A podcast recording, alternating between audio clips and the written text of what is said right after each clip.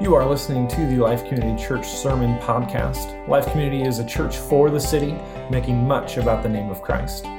This podcast is available through all major platforms, including Spotify, Apple Podcast, and Google Podcast.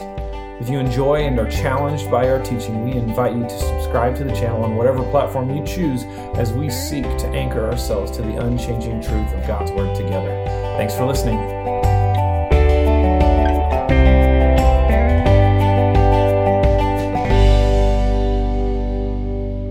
Good morning, everybody.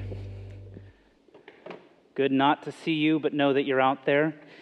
Welcome to, to Life Community Church. If you're joining us for the first time online, we're glad that you're joining us. We say this every week, and we mean it. Uh, we are a church for the city, making much about the name of Christ. That is our heart. And we are striving to live out that identity through four values by practicing love with everyone always, and giving more than what makes sense, chasing after the likeness of Christ in every corner of our lives, and anchoring ourselves to the unchanging truth of God's Word. That's who we are. That's what we want to move towards. If you want to know more about us, you can go on our website and check out our statement of faith or simply uh, talk to me. I'd love to talk to you. Just a couple things that I want to make known to you. Obviously, we've saw that the governor made um, some new orders in our stay at home. So at this point, uh, it looks like we're going to be able to resume service in some capacity next week. And so we are working on those details. It, it, it, it won't be just full go, we're here. Uh, there will be a, a phasing in on this, and so we'll discuss this as elders and staff. And so we'll get those details to you. Uh, I'm so looking forward for you guys to be here instead of staring at cutouts of Star Wars figures and puppets that I have to look at every week. So, so looking forward to you guys being here. So stay tuned, whether that's on Facebook, we'll put out text messages on our website. Uh, just seek information about what next week will look like before you come, okay? Secondly, just as a reminder, we do this every week. We are asking for your prayer requests or praises that you have from God. We love to pray and celebrate as a people, so you can put those in the comment section of Facebook, and we will pray over them at the end of service, and we also will continue to pray for those as we move into the week. Well, let's head into our message today. We are in our third week in the fruit of the Spirit. Uh, we're going to be in John 15 and 16, so you can go ahead and move your Bibles there, whether they're digitally or printed. We're going to be in John 15 and 16. But let's take a moment here and remind ourselves of what the fruit is and where that fruit comes from. So we'll put this up for you guys to read along with us in Galatians 5. This is our core verse or verses for this series. Paul writes this to the church in Galatia. But the fruit of the Spirit is love, joy, peace, patience, kindness, goodness, gentleness, faithfulness, self control. Against such things there is no law. And those who belong to Christ, Jesus, have crucified the flesh with its passions and desires. If we live by the Spirit, let us also keep in step with the Spirit. Let us not become conceited, provoking one another envying one another. And so, as a believer, by grace, through faith, I have been given a righteousness that is not my own, a perfect righteousness. I've been given a perfect obedience. It's not mine, it's Christ. He has given it to me. I'm hidden in Christ. So, in His sacrifice, I have atonement, I have justification. And then by faith, He sends the Spirit to empower the process that we call sanctification, which simply means that I look more and more like Jesus the more and more I journey with him in my life. And it's not done through my earnest efforts to please God, but I have a God who is already well pleased in me that sends his spirit into my life to transform me to look more like him. And so today we, we want to talk about this idea of joy that comes from the Spirit. Christian joy. Before I do that, I, I, there have been some things that have been stirring in me about the Spirit and about fruit since the last time I got done speaking. And I want to walk through those, and then I want to get us into to joy. You know, sometimes this term, the Holy Spirit, or the Spirit as we say, sometimes can create some fogginess and confusion about what the process of transformation looks like, what it means, and for us to begin to look like Jesus. By far and away, the Holy Spirit is the least understood part of the Trinity. We often, and it's not wrong to take it there because the Spirit is the Spirit, but we often take the Spirit into this deep, mystical place where people are talking in tongues and uh, people are being healed and people are saying, I got a word from the Lord and they, you need to hear this. And, and so we turn on our television sets and we see these people saying, by the power of the Holy Spirit, they're casting out demons, they're blowing on people, and they're passing out. And, and honestly, we, we, we look at that or we watch it and we think, is that, is that the Holy Spirit? Like, that's, that's crazy. Am I, if I'm believing, if I'm walking by the, does that mean I'm going to take my coat off and just wave it and heal people? Is that how this thing works? And so, if we're honest, like I'm honest, like that's intimidating. Like it's controlling of me. That seems awkward. And we're concerned about looking crazy in that. And so, is that the Spirit? So, when we say walk by the Spirit, some of us are thinking, so am I going to have to get weird? And the answer is yes. Yeah, you are going to be weird. But it's not because you're spontaneously doing miraculous works of the Spirit. It's because you walk different.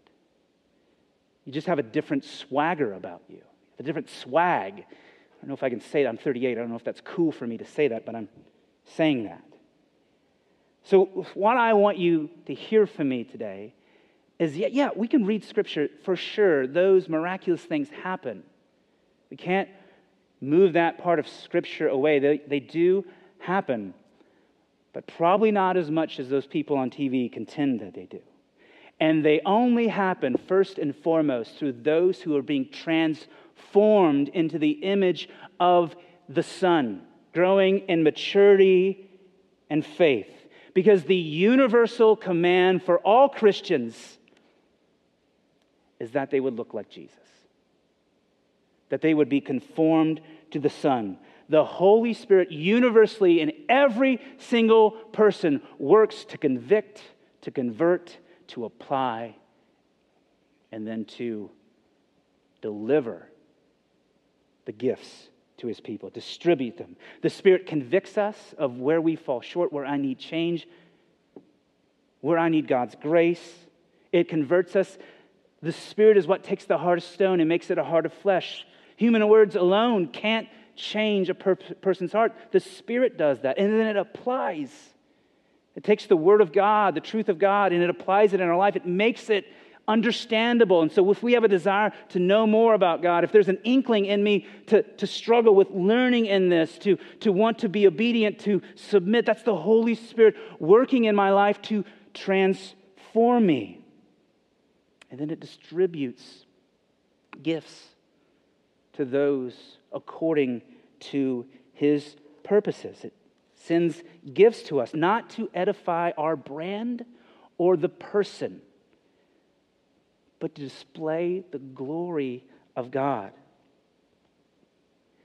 The Holy Spirit is described as the seal, as the guarantee, as the helper.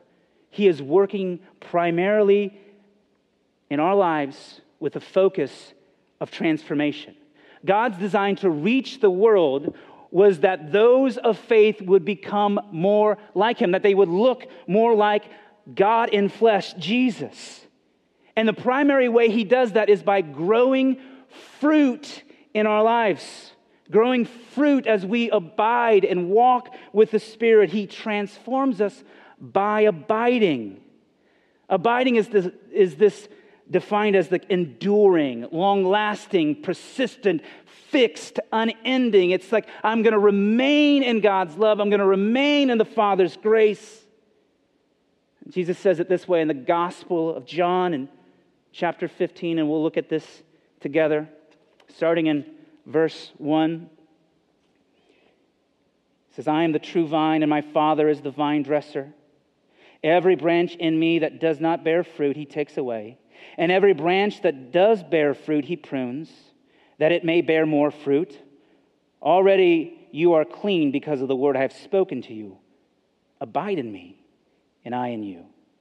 As the branch cannot bear fruit by itself unless it abides in the vine, neither can you unless you abide in me. I am the vine, and you are the branches. Whoever abides in me and I in him, he it is that bears much fruit. For apart from me, you can do nothing. If anyone does not abide in me, he is thrown away like a branch and withers. And the branches are gathered and thrown into the fire and burned. If you abide in me and my words abide in you, ask whatever you wish and it will be done for you. By this my Father is glorified, that you bear much fruit and so prove to be my disciples. Transformation comes through abiding, comes through being with Jesus. That's how we cultivate. That's the Christian root. We are focused on the roots, not changing the fruit. It comes with the soil. And if we cultivate the roots, the fruit will grow by themselves. My eyes are to be set on Jesus. My heart is to be fixed on Jesus. My mind is to be fixed on Jesus. Nothing more than knowing that I'm loved in the Son have come to face to face with who I am and see that I'm bankrupt. I need Jesus in my life. And through that abiding, the Spirit, as Paul says, battles against the flesh in our lives. Battles against the flesh, my passions and selfishness that come out of my sinful condition. That Spirit begins to grow the fruit in my life that conquers my flesh, that eradicates sins, that changes my behavior to live the way that I was designed and made to live fully for God. And that fruit, it has one source the Spirit. It has one source. The fruit that we're talking about here in John 15, the fruit that we're talking about in Galatians, and every other place in scriptures are not individual characteristics and behaviors. They're not individual fruits, plural fruits that God is trying to increase in my life. This isn't God coming down and saying, All right, Eeyore, you need some joy. And so I'm going to work, I'm going to produce some joy in your life. All right, lady, you need some patience. I need to work on some patience. So what? I'm going to give you some kids. And your husband, he's going to forget everything. Right? Ready? Okay, go with that.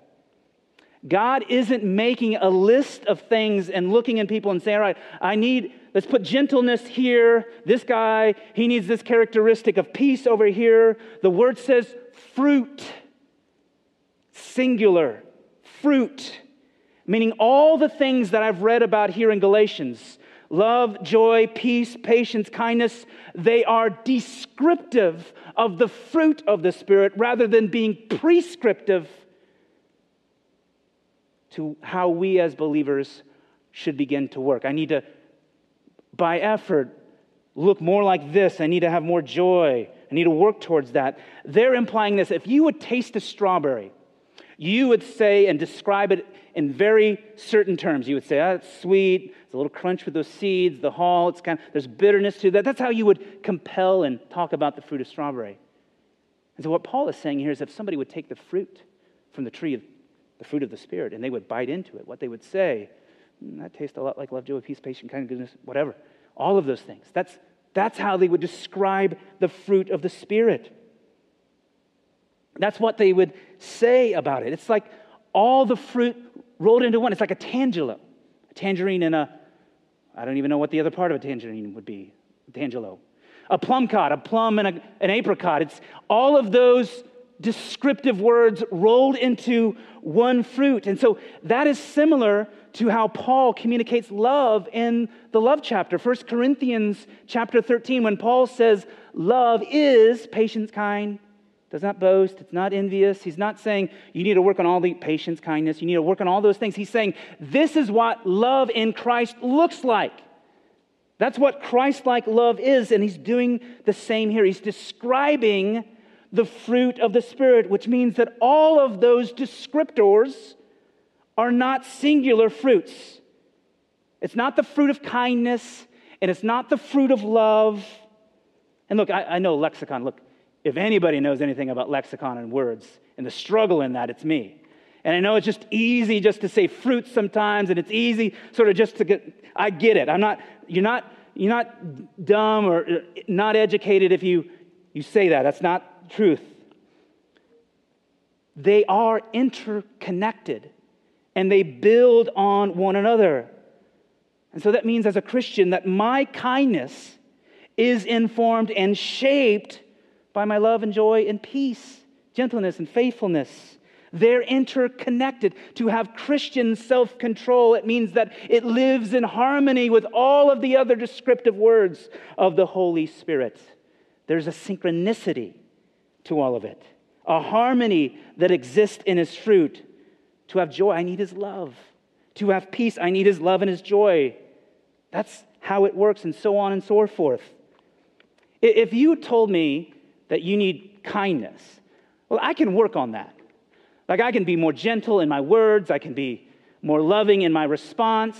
I can do that. But if you told me that my kindness has to work out of my self control and my love and my joy and my peace and my faithfulness and my gentleness, if you told me that, I would say, What?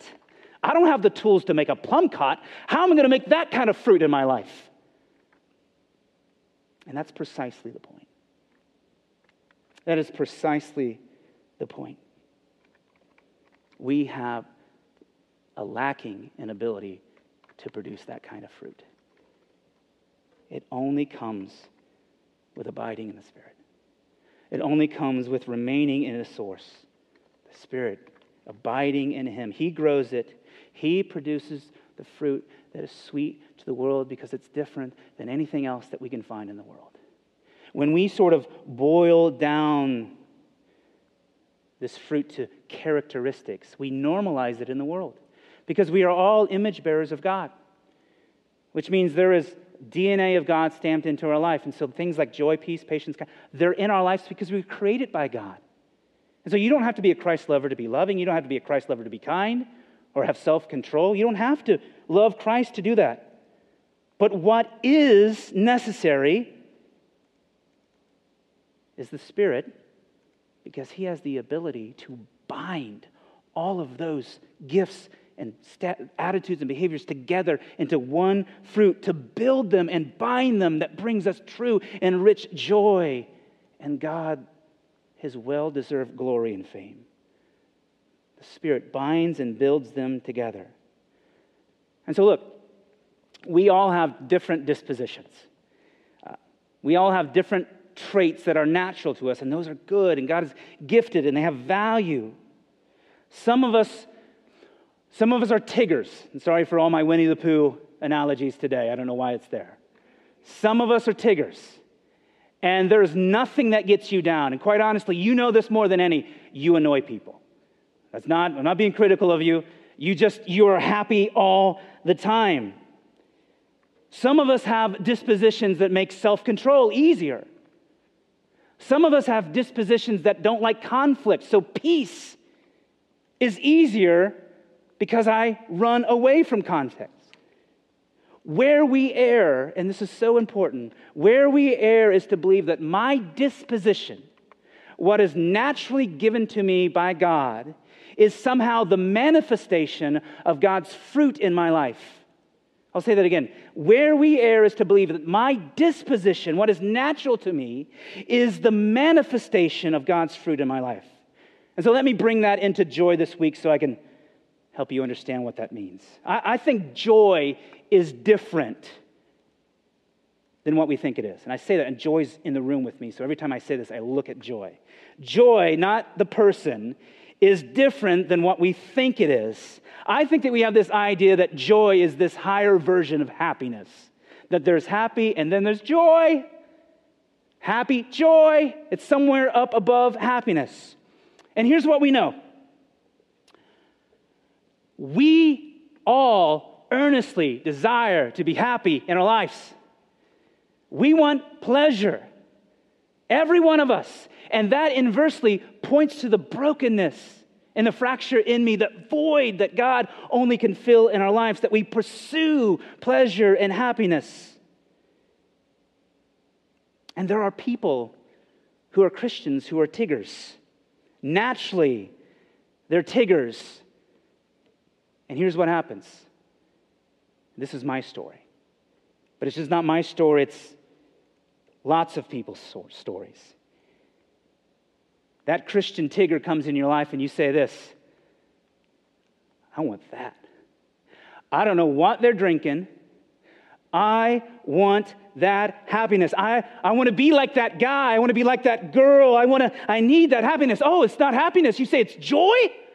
Well, sign me up for that. And that joy comes to, from knowing Christ. Steve, I've never been more happy than I am because of Jesus. Like, you don't even have to buy me pizza. I'm in for that. So here's where it leaves me. So I said yes to this guy, Jesus. Now I'm supposed to be happy.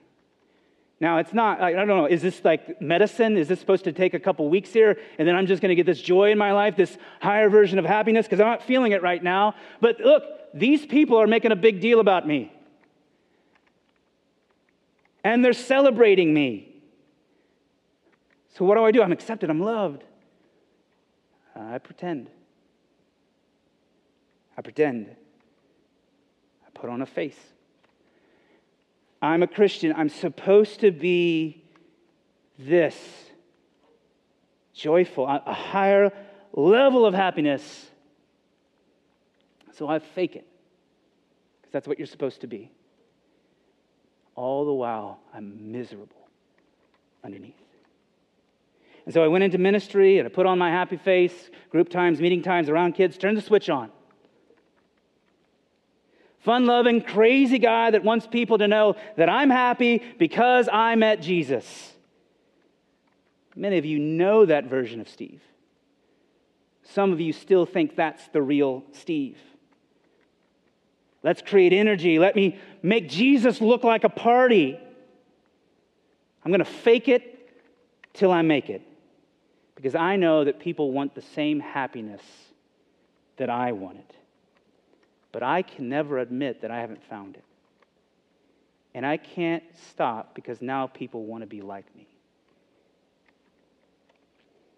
So I spend most of my time crafting the next big trendy thing that will create a buzz, a strategy that will create a feeling in someone that they might come to a measure of celebration so I can feel good about myself. Very little time abiding. And that cycle plays itself out all of the time. All of the time. I can't tell you how many people in ministry that I have met that that cycle has played out in their lives. Someone's disposition, a God given natural bent, was sold to me as what a believer should be like happy joyful. But the life of the Christian isn't supposed to look like someone else's disposition. Our life is to look like Christ, it's to look like Jesus. And the fruit in the life of Jesus is the same fruit that is being produced in our lives. And so when the book of Hebrews, in Hebrews 12, verse 2, when it says this looking to Jesus, the founder and perfecter of our faith, who for the, what is this word? Joy that was set before him endured the cross, despising the shame, and is seated at the right hand of the throne of God. Joy and enduring the cross does that mean like Jesus was like, guys, it's the best day ever? I'm going to put some nails in my hand. This is going to be great. We're going to have a big party afterwards. Life is so good right now. Is that what joy looks like? Absolutely not. This is what happens when the things that come easy for us don't submit themselves to the love of God and the grace of God. We are more than willing to give up my lack of patience to God that He would work on that. But when it comes to kindness, know, I'm good with that. What I need is patience. I need faithfulness, but you know what, God, I'm good with joy. But when Paul writes in 1 Corinthians 6 that we are not our own, that we were bought, purchased by a price, that price being the shed blood of Jesus. When Jesus says that my blood will be poured out for the forgiveness of sins, it doesn't mean that Jesus just died for the bad parts of you. He didn't just die for the 71% of you of the things that you don't like in your life. He died for all of you, which means that even my best qualities must submit themselves to Scripture and must submit themselves to God. My happiness must submit myself itself to God. Where my joy comes from must submit itself to God. They work in sync and come under the authority of Scripture and the Spirit who is working to produce the fruit in my life. And that comes through abiding and remaining in the Father. And I began to look more and more like Jesus. If I were to tell you the most transformative moment in my life was when I realized I didn't have to fake it anymore. When I learned the difference between pleasure and happiness and joy. Pleasure and happiness, they live on the surface level, they disguise themselves as joy. This is why I was miserable. I just moved from event to event, moment to moment, just trying to capture a feeling. I saw all those happy Christians and I wanted to be that. And so I faked it because that's what I was supposed to be. That's what we're supposed to be, right? Something changed in me. And all I wanted to do was be with Jesus. And that happened because all of that misery bubbled up in my life in a way that it went uncontained. My ugly came out, my sin became known, and I was broken. And Jesus went into the very conflict of my own soul he saw all the bad, all the sin, stripped of my pride, nothing to hide, no more games to play, broken in my sin, confessing to God and to others. Christ journeyed with me into my inwards to see who I truly was. And as there I saw Jesus as he truly is. And I realized I didn't need anything else. When Jesus, his brother James, writes in his letter in James 1, when he says, Count it all joy my brothers, when you meet trials of various kinds, for you know that the testing of your faith produces steadfastness. How is that possible to have joy in the midst of trials? He's not talking about pleasure. He's not talking about happiness that we sometimes mistake as joy. It's something different.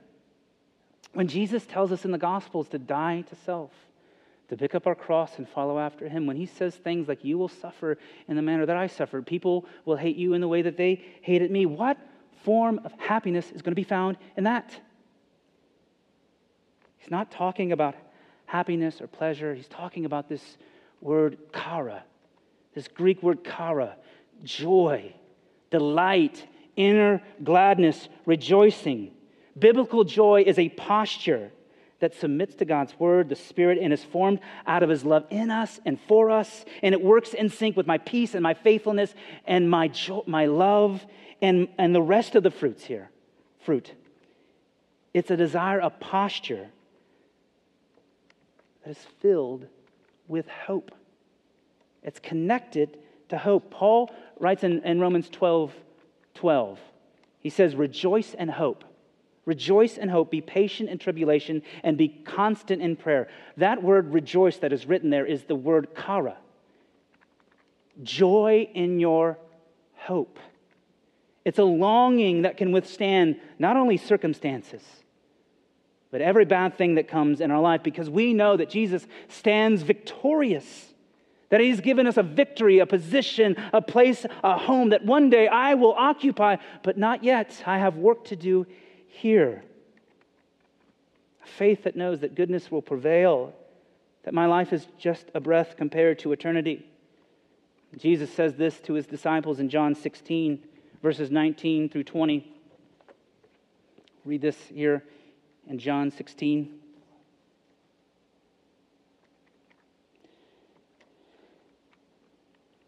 Jesus knew that they wanted to ask him, so he said, is this what you are asking yourselves? What I meant by saying, a little while and you will not see me, and again a little while and you will see me? Truly, truly, I say to you, you will weep and lament, but the world will rejoice. You will be sorrowful, but your sorrow will turn into joy. Jesus is talking about the resurrection, a resurrection that brings us hope that God has overcome the world, He's overcome sin, He's overcome death. That is a transformative thought that reminds us how much we have through the resurrection to look forward to. But yet I have work here. C.S. Lewis writes in his book, Surprised by Joy. It's a wonderful book about Lewis, who is an atheist, pursues Christianity uh, to really critique it, but becomes a believer. And he writes this about joy. He says, An unsatisfied desire which itself is more desirable than any other satisfaction, I call it joy. Let me say that again. An unsatisfied desire, which itself is more desirable than any other satisfaction, I call it joy. And he goes on to say, which is here a technical term and must be sharply distinguished from both happiness and pleasure. Joy, in my sense, has indeed one characteristic and one only in common with them pleasure and happiness. The fact that anyone who has experienced it will want it again. And then he says this about joy I doubt whether anyone who has tasted it, joy, would ever, if both were in his power, exchange it for all the pleasures in the world. But then joy is never in our power, and pleasure often is. When I am in the flesh, there is a desire that will not reach its conclusion until the day I meet Jesus. It's unsatisfied, but yet it is all I need. And Lewis says something really interesting here at the end. He says that joy is never in our power, but pleasure often is. Look, I preferred pleasure. I preferred happiness because I could control that. I could make it. I could manufacture it. But yet, joy is a different story. Joy controls me. Joy puts me on. Joy trans, uh, transports me. It, it owns me. It has power over me. John 16, and, and later Jesus would go on to describe it uh, like, a, like a woman looking at the birth of her child with sorrow, knowing the pain that she was going to go through. But as soon as that child is delivered, she forgets all of the pain because of the joy of holding her newborn child in her arms. She has a hope for the future to walk, to be together with that child. And if you know, if you've had children, you, you know of that joy. Like, like your kids don't even have to say a word. And you just look at them. And I'm moved to joy. Joy has the power over me. This is the joy that Paul is speaking about in Galatians. But what proves to be most important for us is that we abide in the right things that we let Jesus journey with us into the conflict of our souls. You know, Adam did a great job last week talking about love, and he said something that is just universally true. He said that God uses times of chaos and turmoil to bring about more maturity and to help me reflect on Him more. And in those seasons where there is chaos and turmoil, instead of faking it to make it, because that's what I'm supposed to be, we grieve with God. We grieve with God and let Him journey inward to be honest, let down our pride. We far too often stop transformative processes by thinking, I have to be something else. They want me to be something else. But let your joy be complete by letting Jesus see the parts of you that you don't want to be seen. What we abide in matters. You know, Teddy Roosevelt once wrote that comparison is the thief of all joy. That comparison is the thief of all joy. Think about this. If all you do is walk around thinking about how much better people are than you, how much smarter people are than you, how much more they do than you, it doesn't invoke joy. Nor if we believe and walk around thinking, I'm better than you, I'm smarter than you, I'm holier than you. That just spreads misery like, those are miserable people. but the voice of the Spirit is different. It's much different than our own voice. It calls us to come, reminds us that we are loved in the Son, reveals to us our forgiveness, it shows us that there is a better day. He compels me to my true home with Jesus. And it contends, he contends that he is enough right now. And he will continue to be in the future. You see, joy, unlike happiness, is gladness that comes independent of good or bad, things that happen in the course of the day. In fact, joy denotes a spirit, supernatural gladness given by the Spirit that actually seems to show up best during our most hard times. It is a product of fixing our eyes on Jesus and focusing on God's purpose for our lives rather than on the circumstances of our lives. It doesn't need to be performed that others can see how happy we are because of Jesus. Doesn't need to look like energy and enthusiasm, although it can. And if you're a Tigger, then be a Tigger. but it is often just a deep gladness that I have Jesus. And that's enough. My joy is informed by the love that Christ has for me. It submits to his word and his way, and it works in sync with all the other descriptive elements of the fruit love, joy, peace, patience, kindness, and so forth. And so I'll end with these words. Moody Bible Institute wrote, wrote this as a third century man was anticipating death, he penned these last words to a friend It's a bad world, an incredibly bad world. But I have discovered in the midst of it a quiet and holy people who have learned of a great secret. They have found a joy which is a thousand times better than any pleasure of the sinful life. They are despised and persecuted but they care not. They are masters of their own souls. They have overcome the world. These people are the Christians, and I am one of them. Oh, that we would pray that God would teach us that to be a quiet and holy people who find a joy a thousand times better than the pleasures of life. Let's head into prayer. I know that many of you sent in some prayer requests that we want to uh, pray over today. Um, certainly, as we move back into reentry, as we're calling it here, uh, we need prayer for wisdom, and God would just give us direction. So we're praying over those things and um, a list of all sorts of details. Um, so let's just go to the word, uh, the Lord in prayer right now. Father, we